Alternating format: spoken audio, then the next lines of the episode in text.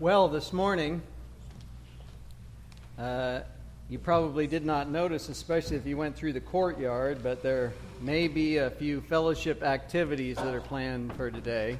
And Chuck may have actually graduated the fun level for the kids. Uh, I'm not sure. But uh, uh in any case, uh, that's the, probably the biggest water slide I've seen outside of a park you pay 50 bucks to get into. So uh, good job, Chuck. Um, but we're, uh, we've got a special day celebrating the 4th of July today, and it's a, a day of uh, worship and a day of celebration and fellowship. And in that vein, uh, talking to the elders after our elders meeting this week, uh, the idea was that we would do a little bit of a special message on the subject of fellowship, specifically the fellowship that we celebrate regularly at the Lord's table. I know it's been a number of years since we've uh, actually in detail addressed the subject of the Lord's Supper, but that's what I'd like to talk to you about today. Uh, in the time that we have to study the Word of God, I want to talk to you about the meaning of the Lord's Supper and its significance. And we could do a number of different approaches at this. We could talk about it from an historical perspective and from the perspective of the various things that people teach, etc., and then kind of work through it in like a systematic theology approach. But I really just like to ask a few questions and then seek to answer them from some key passages in the Bible, and then close uh, out our time in the study of the Word of God today by just helping each of us to either be reminded or to maybe for the first time come to a real understanding of what communion's all about. What is it that we do besides just take a little bit of bread and a little bit of juice and, and drink the two of them, or a little bit of wine uh, and a little wafer, depending on where you are? Uh, what is it that the Bible teaches as far as the Lord's Supper, also referred to as communion? We'll start with this question When did the celebration of the Lord's Supper begin? When did it start? Well, the practice itself actually is first found in Acts chapter 2. That may be a surprise to you. Uh, but in Acts chapter 2 is where we see, uh, specifically in verse 42, uh, we see the early church on the day of Pentecost uh, coming to saving faith 3000 people they're added to the church. And in acts 2.41 we're told that those who received the, the preaching word of peter were baptized. There were 3000 people added to the church that day. And from that point on it says in verse 42 they were continually devoting themselves to the apostles' teaching, to fellowship, to the breaking of bread, and to prayer. And the idea of the breaking of bread here is probably tied directly to a celebration of the Lord's Supper, or what we sometimes refer to as communion. Now, some would say that that's just taking meals together, and that was probably included in it uh, and you'll see that later on in verse 46 as, it, as the early behavior of the church is described as day to day continuing with one mind in a temple, that is, gathering for corporate worship and instruction, and breaking bread from house to house. They were taking their meals together with gladness and sincerity of heart. Notice they're taking their meals together but it also again says breaking bread. And the breaking bread, back up in verse 42, is paired together with being devoted to the apostles' teaching, to fellowship of uh, believers, and to prayer. And so you can see there's a very spiritual focus on those four descriptives, and that's what would lead most, uh, I think, to believe rightly that the breaking of bread in verse 42 as well as verse 46 refers specifically to celebrating communion. And the reason it's called breaking bread in that context is because that's what Jesus did at the Last Supper. He broke bread. After he had broken it, he gave it to his disciples, saying, This is my body. Do this in remembrance of me. We'll talk about that when we celebrate uh, the Lord's table together here uh, at the end of uh, our uh, Bible time. And uh, the breaking of bread then was a celebration of communion or, or a celebration of the Lord's Supper. It was a, a, a corporate exercise whereby many times, in keeping with eating a meal, they remembered what the Lord had done. They celebrated communion. Now, that's when the practice of communion begins, but as far as the instruction itself goes, for that we have to go back to the gospel. So I want you to buckle your seatbelts and put on your crash helmets. We're going to do uh, a number of passages here, and I, I, there's a lot of other places we could go, but I just want to hit the main points. So if you take your Bible, first of all, and go to Matthew chapter 26 with me. And there are two gospels we want to look at because they really lay out the details for us. But in, in Matthew 26, we pick up in verse 17. Uh, in verses 14 to 16, Judas makes arrangements with the religious leaders to betray Jesus. And then in verse 17, we're told that it's on the first day of unleavened bread, that is the feast of unleavened bread, which is the Passover. I'll show you that in Luke's gospel momentarily. The first day of uh, unleavened bread, the disciples came to Jesus and, and asked him, Where do you want us to prepare for you to eat what? What's the Bible say? The Passover. So this is the, the annual Passover celebration. So they're asking Jesus, where do you want us to prepare for us? Remember, they live in Galilee. They came to Jerusalem for the celebration, the Passover celebration, the Feast of Unleavened Bread. And the disciples say, as we're approaching the Passover now, where do you want us to prepare for us to eat the Passover? And Jesus said, Go into the city to a certain man, say to him, The teacher says, My time is near. I am to keep the Passover at your house with my disciples. The disciples did exactly as Jesus had directed them, and they prepared the Passover. Notice how many times the word Passover is used in this context. That's important for our discussion because I want you to note that what Jesus celebrated with his disciples on the night in which he was betrayed was the Passover meal. He ate the Passover together with his disciples that's going to be significant in our understanding of the celebration of communion because Jesus is going to take elements that are used in that Passover memorial celebration he, and he is going to borrow from them in order to establish that Lord's Supper celebration that, that we do. Um, when we get there, evening comes. Jesus is reclining at the table, verse 20, with the disciples as they're eating, Jesus says, Truly I say to you that one of you will betray me, etc. Uh, and they all say, It's surely not me, etc. And Jesus uh, says, uh, it, uh, um, uh, it's going to happen. He identifies Judas in a way that later on the disciples are able to understand. And then in verse 26, we're told that while they were eating, Jesus took some bread. After blessing it, he broke it and gave it to his disciples and said, Take, eat, this is my body. Why is it referred to in Acts chapter 2 as the breaking of bread? Because that's that was the first key exercise in the um, celebration of the Passover that Jesus added meaning to, turned it into a memorial. Take, eat, this is my body. Uh, and when he had taken a cup and given thanks, he gave it to them and said, uh, Drink from it, all of you. Why? Because this is my blood of the covenant, which is poured out for many for the forgiveness of sins.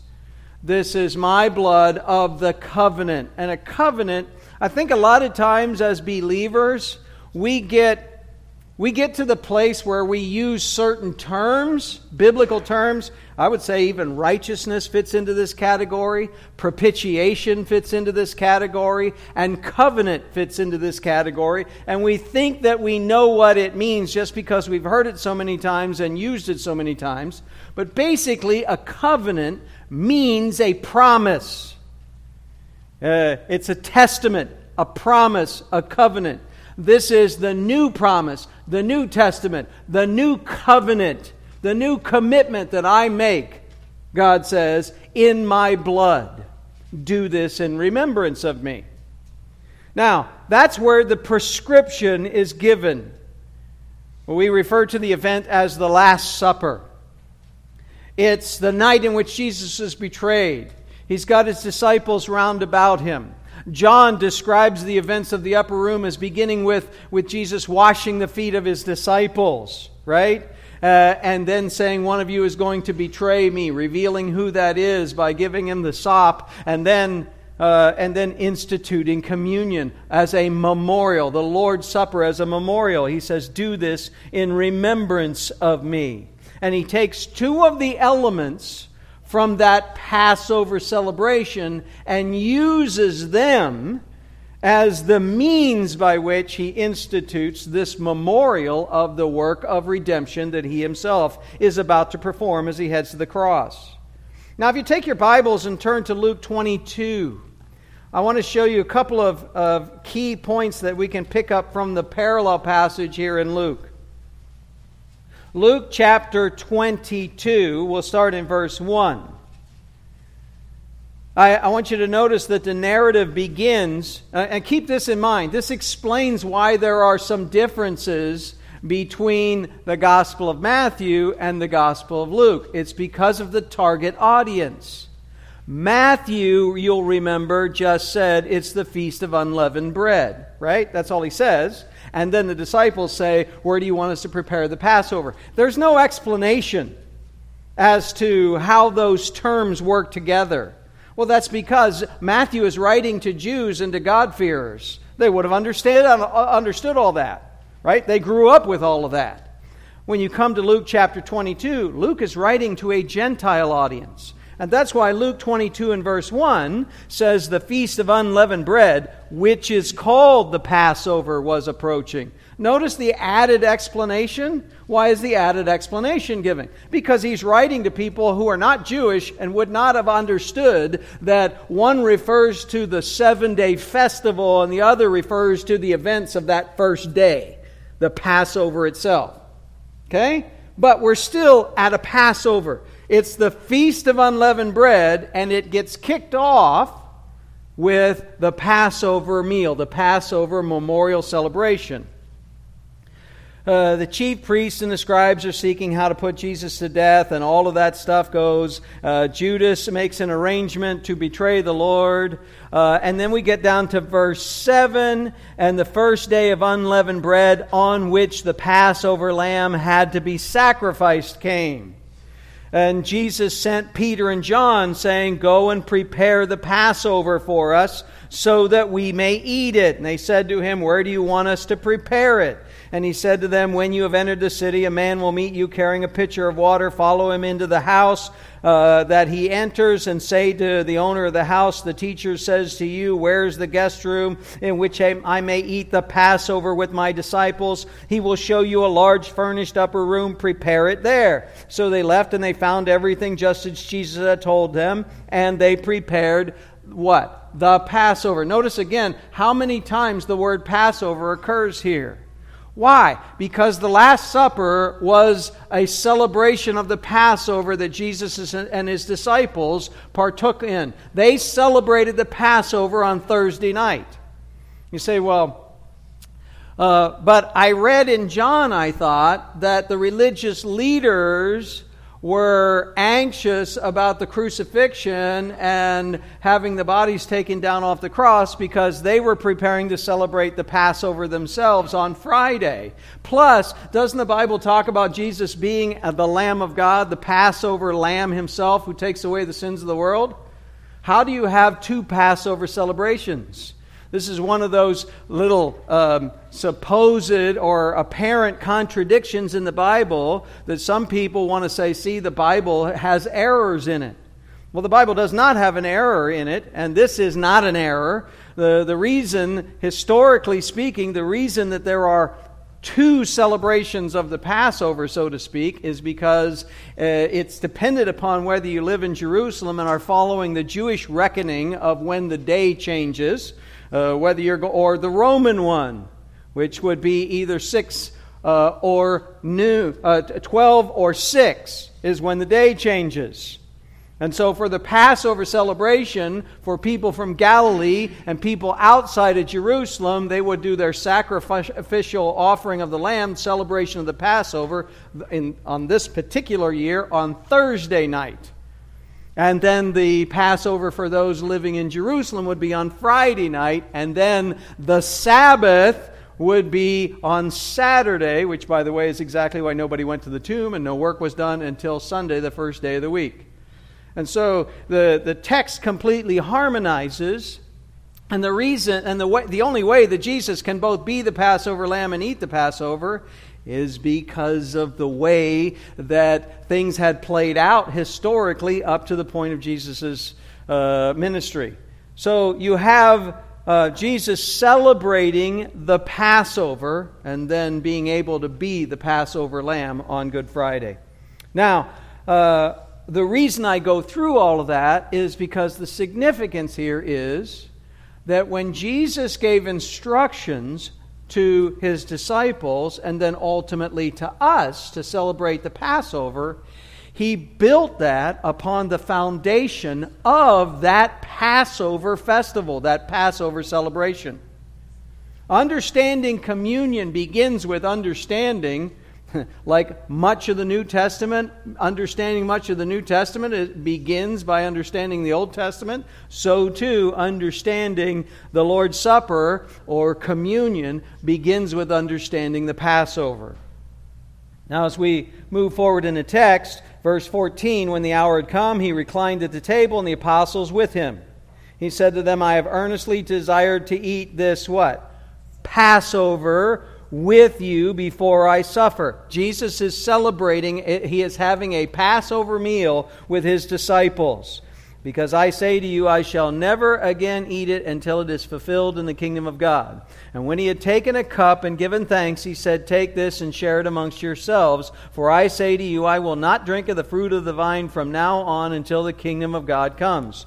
And when he had taken some bread and given thanks, he broke it. Again, this is why in Acts 2 it's called the breaking of bread, because this is the beginning of what the Lord's Supper celebration is. This is the beginning of the memorial of Jesus Christ. He took bread, he broke it, he gave it to his disciples, saying, This is my body, which is given for you. And here's the key end of verse 19. What does it say? Do this to get right with me. Is that what it says? Do this to be forgiven of your sins. Is that what it says? No, it says, Do this in remembrance of me. What is the communion celebration? It is a memorial that Jesus instituted on the very night in which he was betrayed, and he built it on the foundation of the Passover celebration. Do this in remembrance of me. We call it an ordinance because Jesus gave orders or instructions to his disciples to do this as a practice. You take bread and you break it.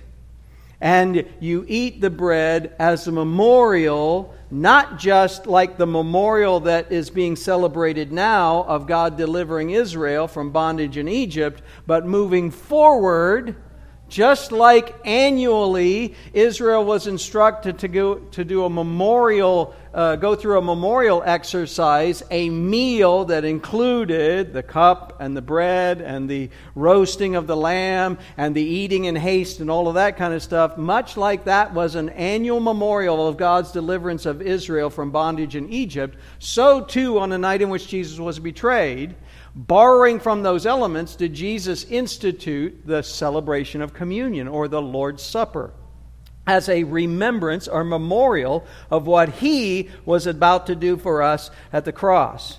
We're told in verse 20, in the same way, he took the cup after they had eaten, saying, This cup which is poured out for you is the new covenant in my blood.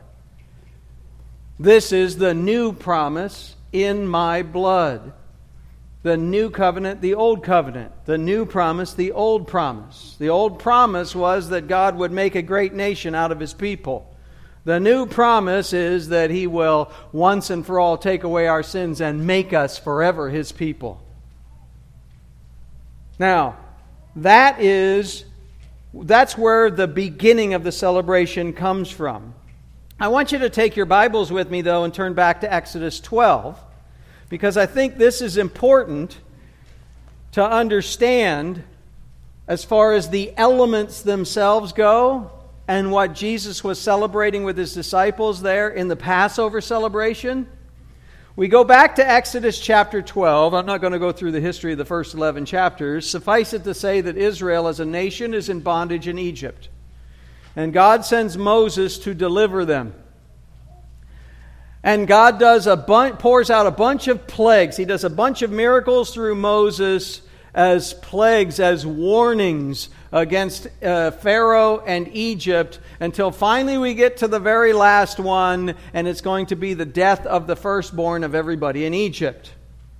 But God has been making a distinction between the plagues falling on the Egyptians and the plagues falling, not falling on the Hebrews, on the Jews. And so we come to the last one, and these instructions are given. Exodus 12, verse 1. The Lord said to Moses and Aaron in the land of Egypt, This month shall be the beginning of months for you. It is to be the first month of the year to you. So, uh, your calendar changes today. This is from now on going to be the first month in your year, this month in which I deliver you from bondage in Egypt and bring you out and make you a nation unto myself. This, your calendar now is going to be arranged on the basis of my deliverance of you. That's how important this is. Speak to all the congregation of Israel, saying, On the tenth of this month they are each one to take a lamb for themselves, according to their father's households, a lamb for each household. Verse 4 If a house is too small to eat a whole lamb, then you work it out so that you can share. Verse 5 Your lamb shall be an unblemished male a year old. You may take it from the sheep or the goats.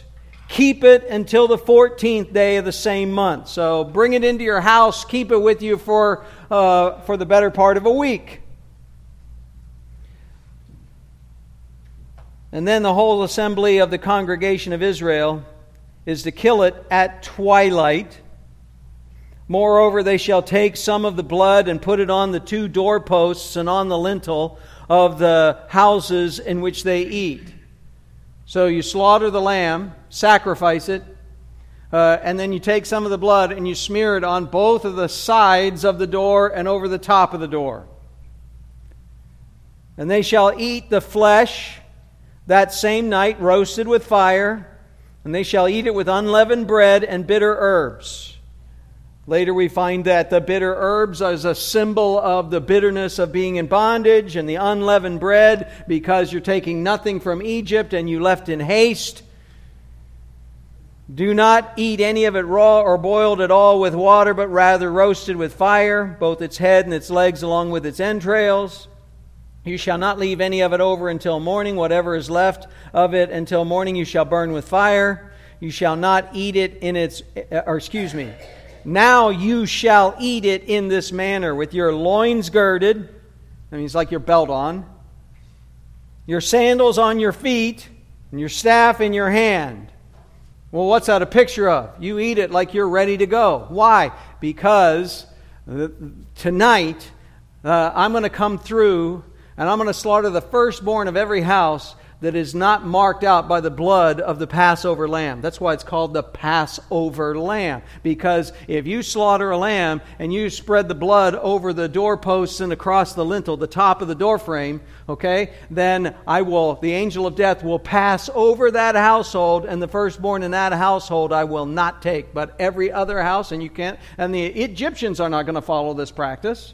So the firstborn in every one of their households dies. That's why it's called Passover. You shall eat it in this manner, with your loins girded, your sandals on your feet, your staff in your hand, and you shall eat it in haste, because it is the Lord's Passover. Why? Because I will go through the land of Egypt on that night. I will strike down all the firstborn in the land of Egypt, both man and beast, against uh, and against all the gods of Egypt. I will execute judgments. I am the Lord. And the blood shall be a sign for you on the houses where you live, and wherein I see the blood, I will pass over you. No plague will befall you to destroy you when I strike the land of Egypt. Now, here's the key as it relates to the celebration of communion of the Lord's Supper. Verse 14. This day will be a memorial for you, and you shall celebrate it as a feast to the Lord throughout your generations. You are to celebrate it as a what? Permanent ordinance. The idea of an ordinance means a command, a rule, a law. This is an annual memorial, God says to Israel, that I am establishing that you will celebrate every year just like this. As a memorial of how I delivered you in accordance with my promise. God makes a promise to Abraham that he will make a great nation out of his descendants. God makes that same promise to Isaac and to Jacob, who he renames Israel. Joseph dies in Egypt with the expectation of the fulfillment of that promise. And when God fulfills that promise and delivers them from, Israel, from, from bondage in Egypt and takes Israel into the promised land and gives them the land that he promised, when he does that, he fulfilled his promise. And the celebration of the Passover lamb and the feast of unleavened bread. Why unleavened bread? Because they left in haste and they brought nothing with them from Egypt. They didn't bring any leaven from Egypt, any of the influence of Egypt. Bitter herbs, because the, the time uh, spent in bondage and in slavery was bitter. And this is an annual celebration, an annual memorial, an annual remembrance of how God had delivered them from bondage. Well, that is the very celebration that Jesus is, is, is partaking in with his disciples in the upper room on that night in which he is betrayed. He is eating the Passover meal. It is a memorial of God delivering Israel from bondage in Egypt. And he takes part of that, the breaking of bread and that last cup, and he turns it into a memorial of what he did for us. That's, that's the beginning of the celebration of the Lord's Supper. So then, what is the celebration of the Lord's Supper? The focus of the Lord's Supper is on a memorial of what Christ did for us. It is a memorial. It is a celebration of what Jesus did for us at the cross. It is a focus on Him and who He is and how He fulfilled His promise to take away our sins forever. You see the practice in the early church. In Acts 2:42 we talked about this before, breaking of bread. Uh, you also see later on, I think it's verse 46, where it talks about they were eating, taking their meals together with gladness and sincerity of heart, breaking bread. Almost certainly a regular daily celebration or a regular and frequent celebration, memorializing what Jesus did for us and bringing about our, sal- uh, our salvation. If you take your Bible, and uh, turn with me to 1 Corinthians chapter 11. 1 Corinthians 11. The Apostle Paul gives us some more details here. 1 Corinthians 11, verse 23. The Apostle Paul says, For I received from the Lord that which I also delivered to you that the Lord Jesus, in the night in which he was betrayed, took bread, and when he had given thanks, he broke it and said, This is my body, which is for you. Do this in remembrance of me, etc. I want you to notice how similar the verbiage is here with what both Matthew and Luke said. Key to point out to you here, though, is that the Apostle Paul was not an apostle when Jesus celebrated this, that, that first uh, celebration of the Passover, which he turned into communion or the Lord's Supper. That Paul was not an apostle, Paul was a Pharisee in those days. And yet, the Apostle Paul says, I received from the Lord that which I delivered also to you. In other words, what he's saying is, this is something that Jesus personally taught me. And as you read through Paul's epistles and you read through the account uh, in Acts of him coming to saving faith, uh, you see that Jesus personally called Paul to be his apostle to the Gentiles, and he personally instructed Paul in preparing him for that work. So when Paul went to Corinth and planted a church there, Paul is saying, I taught you the right way to celebrate communion. I taught you what it is and the right way to do it and how it is an exercise of worship. I received, verse 23, from the Lord that which I also delivered to you, that the Lord Jesus, in the night in which he was betrayed, he took bread. And when he had given thanks, he broke it, saying, This is my body which is for you. Do this. Why? How? and as a remembrance of me. Do this in remembrance of me. And then the same way he took the cup also after supper, saying, This cup is the new covenant in my blood. Do this as often as you drink it. What? In remembrance of me. This is a memorial celebration. This is a memorial service. In fact, when you look at verse 26, I think this is what's most enlightening uh, from the New Testament teaching as far as really getting a, a proper understanding of the nature of the celebration of communion.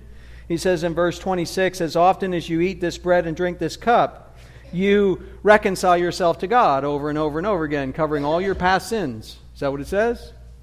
No. As often as you eat this bread and drink this cup, you proclaim the Lord's death until he comes.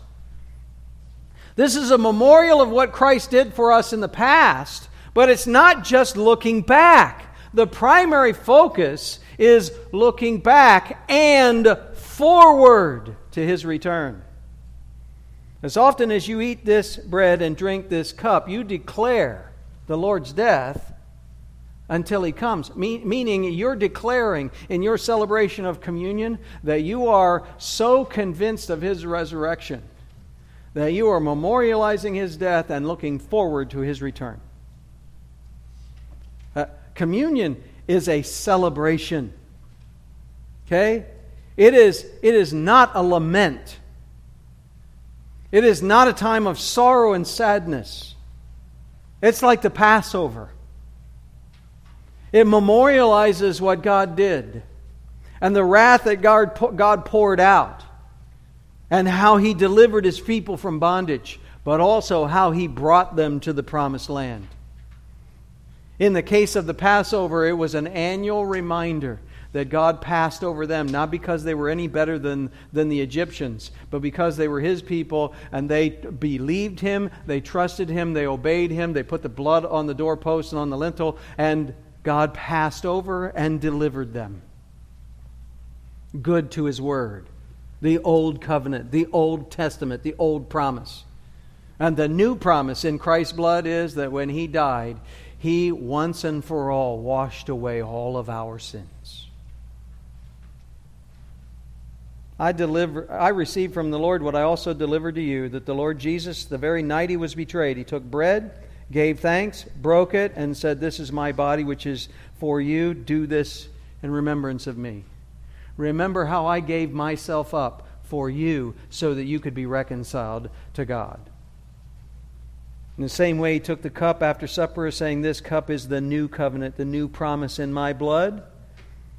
Do this as often as you drink it in remembrance of me that I shed my blood, that I l- literally poured out my life in your place so you could be forgiven of all your sins and reconciled to God. I gave up my body, I gave up my life so that you could be reconciled. And he took two items from the Passover celebration and turned them into objects that symbolize tangibly just like the Passover lamb was a tangible, observable uh, uh, memorial, so too the bread and the cup are tangible, observable memorials of what Jesus did for us.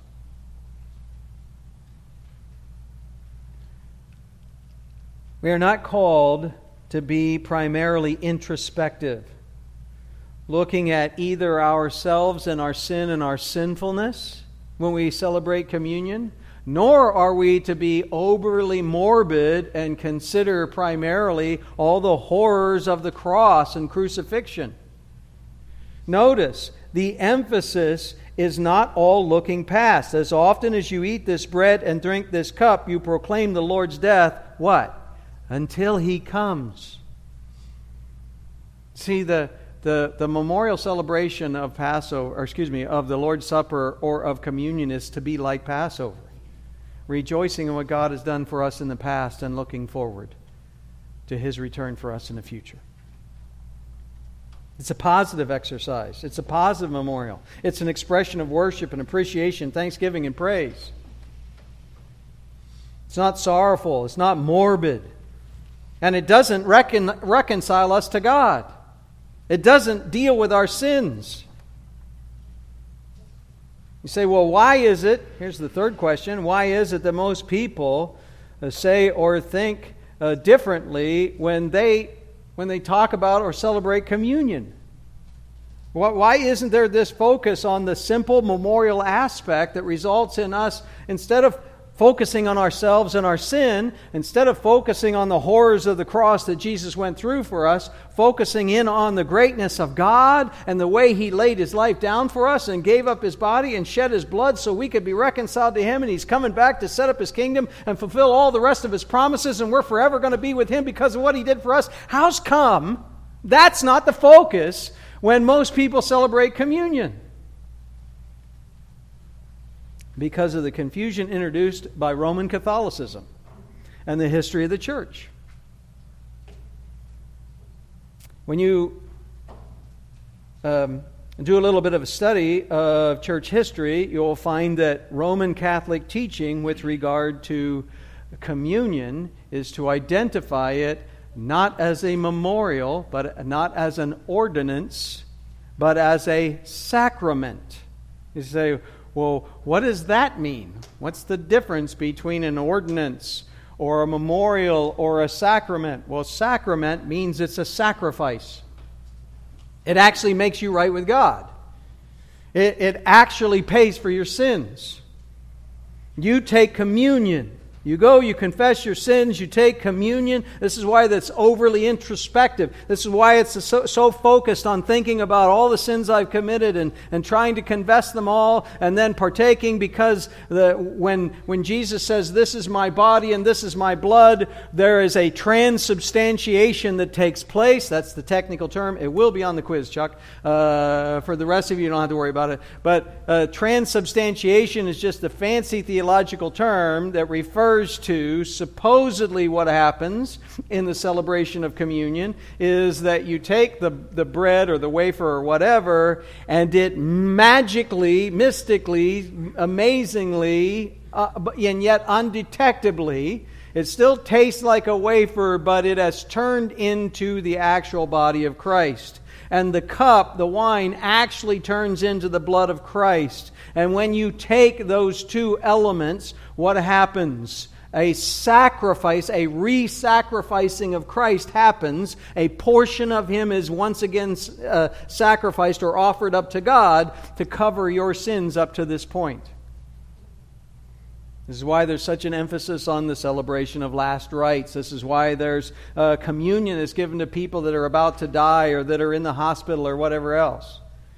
Communion was never meant to be an individual exercise. You don't have to take communion, make sure you get communion before you go to heaven. Communion does not cover your sins. Christ once and for all offered himself up as a sacrifice for sins. The whole of this Roman Catholic uh, doctrinal teaching is making a mockery of what Jesus once and for all did at the cross. They are specifically doing what Hebrews tells us not to do. They're trampling underfoot the blood of the Son of God, saying what he did wasn't enough. We got to redo it. In fact, the whole Roman Catholic priesthood is, in essence, uh, uh, a modified recreation of the Levitical priesthood and the Aaronic priesthood with the Pope. Well, I don't want this to be a uh, a, an instruction time on Catholicism. I think the only thing you need to know is that what Christ did at the cross pays for your sins. But in, uh, you want to know why there's so much confusion about communion? You want to know why I'm a little passionate about this? Because I grew up Lutheran. And Luther, you, you, you know what the Reformation is, right? You know why it's called the Reformation? It's called the Reformation because the beginning of it was not trying to break away from Catholicism. It was not trying to break away from the formal church. Luther nailed his 95 Theses on the door of the church to try to instigate a series of reforms to the church. That's why it's called the Reformation. We are, see, see, Luther was a Catholic monk, and he's sitting there teaching in a seminary the book of Romans. And as he's studying through the book of Romans, all of a sudden he gets saved. And he goes, Wait a minute. Paul doesn't say to go through all of these hoops and steps and everything. In fact, Paul says no amount of hoops or steps can get you right with God. It's all about what Jesus did for, by, for us. You're saved by grace through faith, not of yourselves. It's a gift from God. All of a sudden, the light goes on for Luther, and he's like, oh my goodness, we're doing so much stuff wrong. And then he starts to, conti- starts to teach the truth. And all of a sudden, he's not exactly welcomed by the Pope anymore. Why? Well, because he's not really Christ's vicar on, on earth. He's actually the Antichrist. Well, that, that's Luther's terminology, but he, he recognizes how far astray Catholicism has gone. The church has gone. And so he's trying to reform the church. He's trying to take the doctrine of the church as it exists in the Middle Ages and, and move it biblical. Well, guess what? The forces of darkness are not so ready to give up their lies and all they've got invested in leading most of the world astray. And so you wind up being bra- uh, branded Protestants, protesting uh, the Catholicism. And you break away from the church. Same thing happens with Calvin. Persecution starts, etc. And because lives are on the line, uh, because the primary issues of Scripture alone, through faith alone, based uh, uh, on Christ alone, uh, etc., th- those solas become the primary focus. You want to know why infant baptism continues to exist in many, even evangelical churches? Because that's tied to the errors going all the way back to the, to the early second century errant practices in the church. It, it, they tried to reform Catholic doctrine by going biblical. But when, when your life is on the line and the primary doctrines you're fighting for all the time are, are Scripture alone, Christ alone, faith alone, grace alone, etc., a lot of those other things fall by the wayside. And you deal with baptism, you deal with the last times, you deal with communion. Luther's answer to uh, that sacramental teaching of the Catholic Church, Luther came up with what he called consubstantiation. I remember learning this in, can, uh, in catechism. Uh, to this day, I had no idea what they were talking about. And when I went through seminary and had it fully explained to me and read Luther's own words myself, I still don't understand what he's trying to say because his description is that, okay, the, the body and blood, the, when Jesus says, This is my body and this is my blood, well, it, the Catholic teaching that that's a sacrament and that it actually does become the body and blood, it still tastes like bread, it still tastes like wine, so it can't actually become that. And I know it's not a sacrifice because that would undo everything Romans says. So transubstantiation doesn't work but it, he does say, This is my body and this is my blood, so it must be some way, and so there must be a mystical sense in which it becomes the body and blood of Christ. And well, I'm going to call that consubstantiation. And the best way that Luther says that I can explain this is that Jesus is in with and under the bread. What? What does it mean to be in with and under the bread and in with and under the wine? I still to this day cannot figure out what he was saying. And that's because he was trying really diligently to be biblical. But he had so much Catholic teaching in there, and he really was trying to say, This is my body, so in what way is it his body? Then you have Calvin going, You, you know, Marty, it just doesn't make sense. I just can't go there with you, Marty. So, so John goes, I tell you what, we're going to call it a spiritual uh, transformation. So, and this is where Presbyterians go because that's derived from John Calvin, right?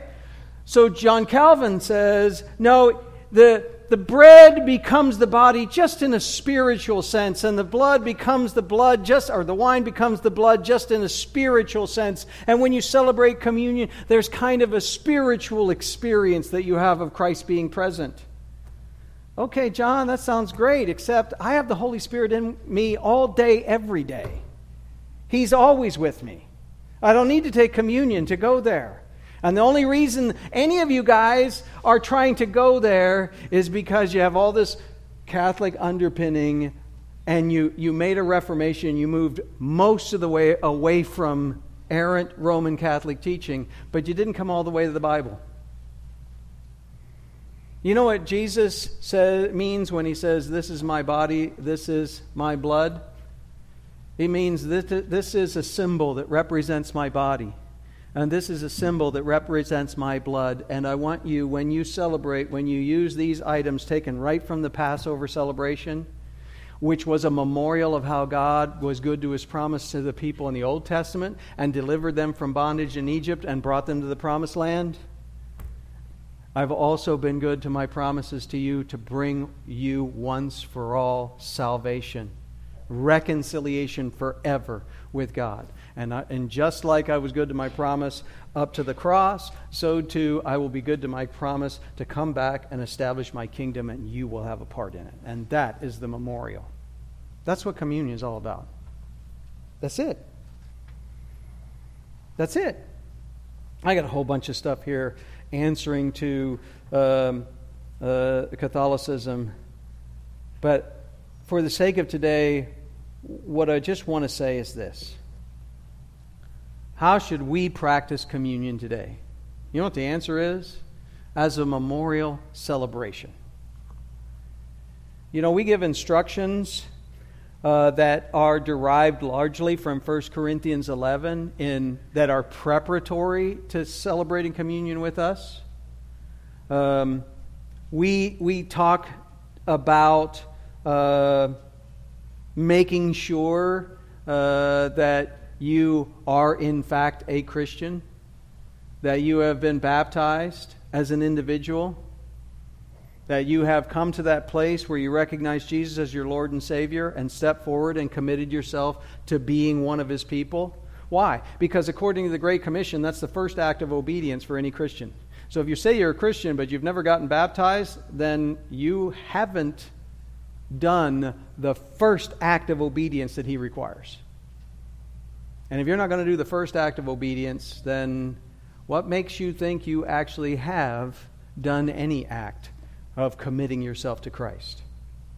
Secondly, uh, we talked to you about if you're under discipline in this or any other household of faith.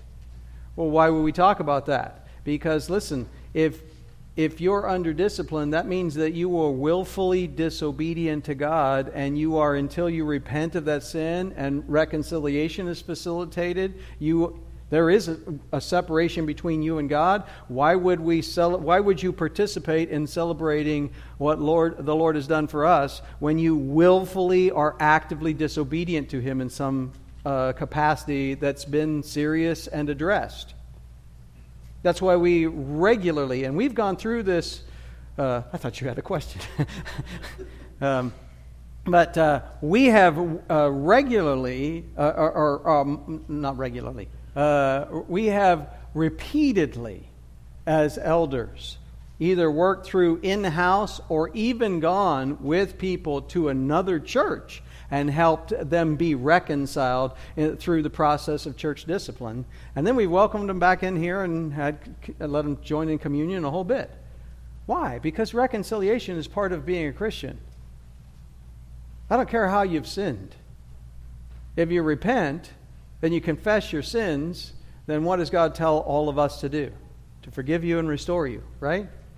And it's at that point then that we would encourage you to participate in communion together with us. And in, um, in 1 Corinthians 11, I don't want to go through all the details here, but in 1 Corinthians 11, verse 27, Paul makes it clear that the celebration of communion is a worship, corporate worship exercise. And so you do need to take it seriously. Paul says, Whoever eats the bread or drinks the cup of the Lord in an unworthy manner shall be guilty of the body and blood of the Lord. But a man must examine himself, and in so doing he is to eat of the bread and drink of the cup. For he who eats and drinks, eats and drinks judgment to himself, if he doesn't judge the body rightly. For this reason, many among you are weak and sick, and a number sleep. Well, what's he talking about? Of many among you are weak and sick, and some sleep. That means some of you, because of all the abuses that Paul has been dealing with in this chapter, many of you have been behaving in a very selfish and ungodly way uh, and not thinking about anybody but yourself and taking advantage of others in the church. And you want to know why you're sick? Because God is disciplining you.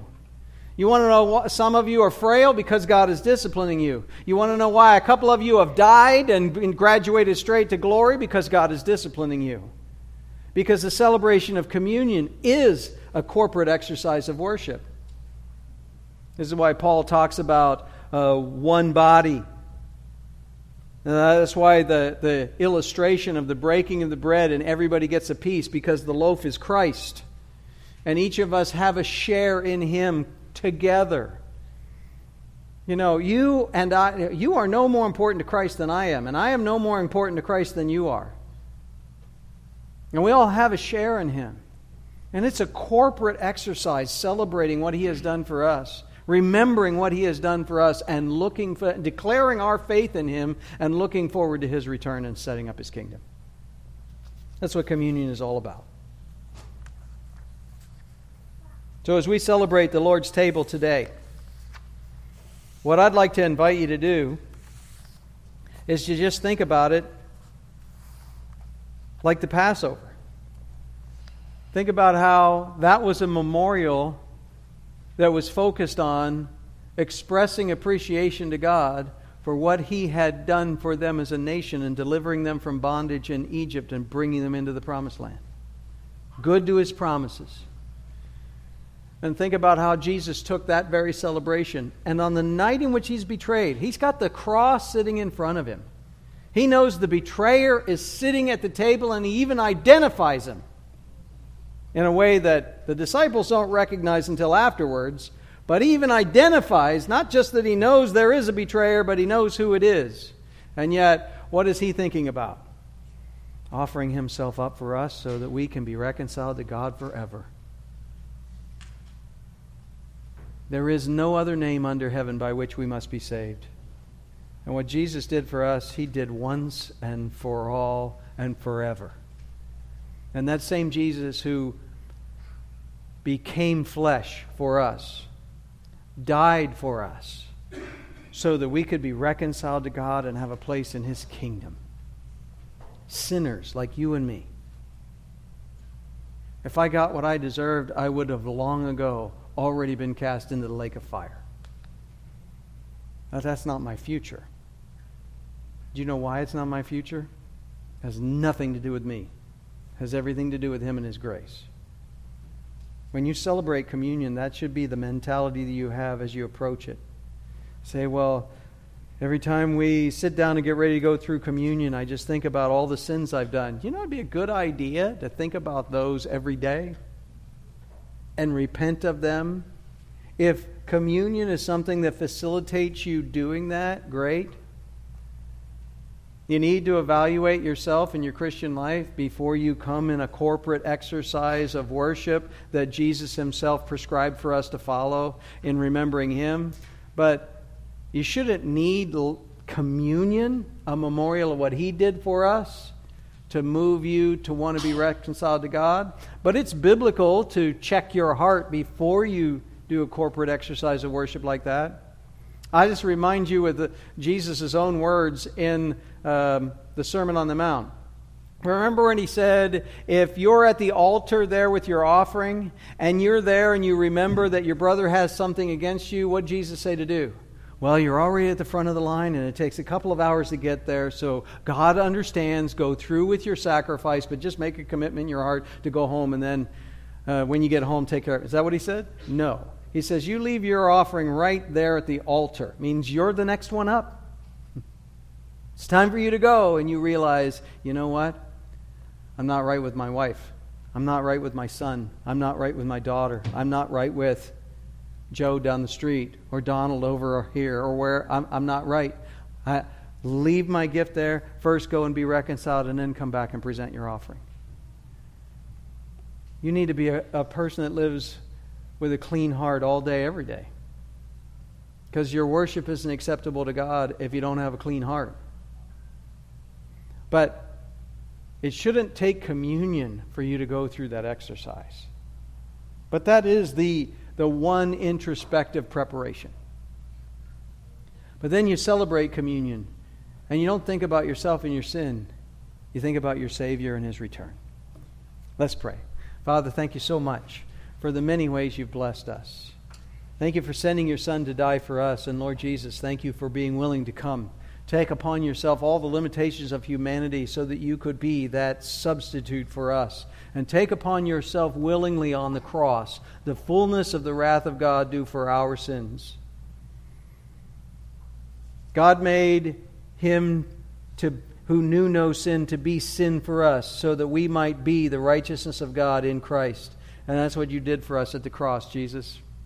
You bore the fullness of God's wrath once for all and now all of our sins are forgiven because of what you did. There is no way in all of eternity for us to ever make up for uh, our sins in the past or ever repay you for that infinite, once for all sacrifice you made for us. But we can celebrate what you have done for us. We can memorialize what you have done for us and really rejoice in your goodness shown to us in the work of Christ at the cross. And that's what I pray that you help us to do even now as we celebrate communion this morning. And I pray that it would be our joy of being those who are not slaves of God, but children of God because of what Christ did for us. I pray that that would be what fills us and moves us and leads us to indeed not only enjoy a day of fellowship together as saints uh, on this campus uh, the rest of today, but indeed fills us to live the rest of our lives as just an expression of thank you to you, O God, because you are worthy of our worship. And given all that you have done for us, more than any people in all of redemptive history, we ought to be living for you. Help us to do that, O God, because you are worthy of it. In Christ's name I pray. Amen.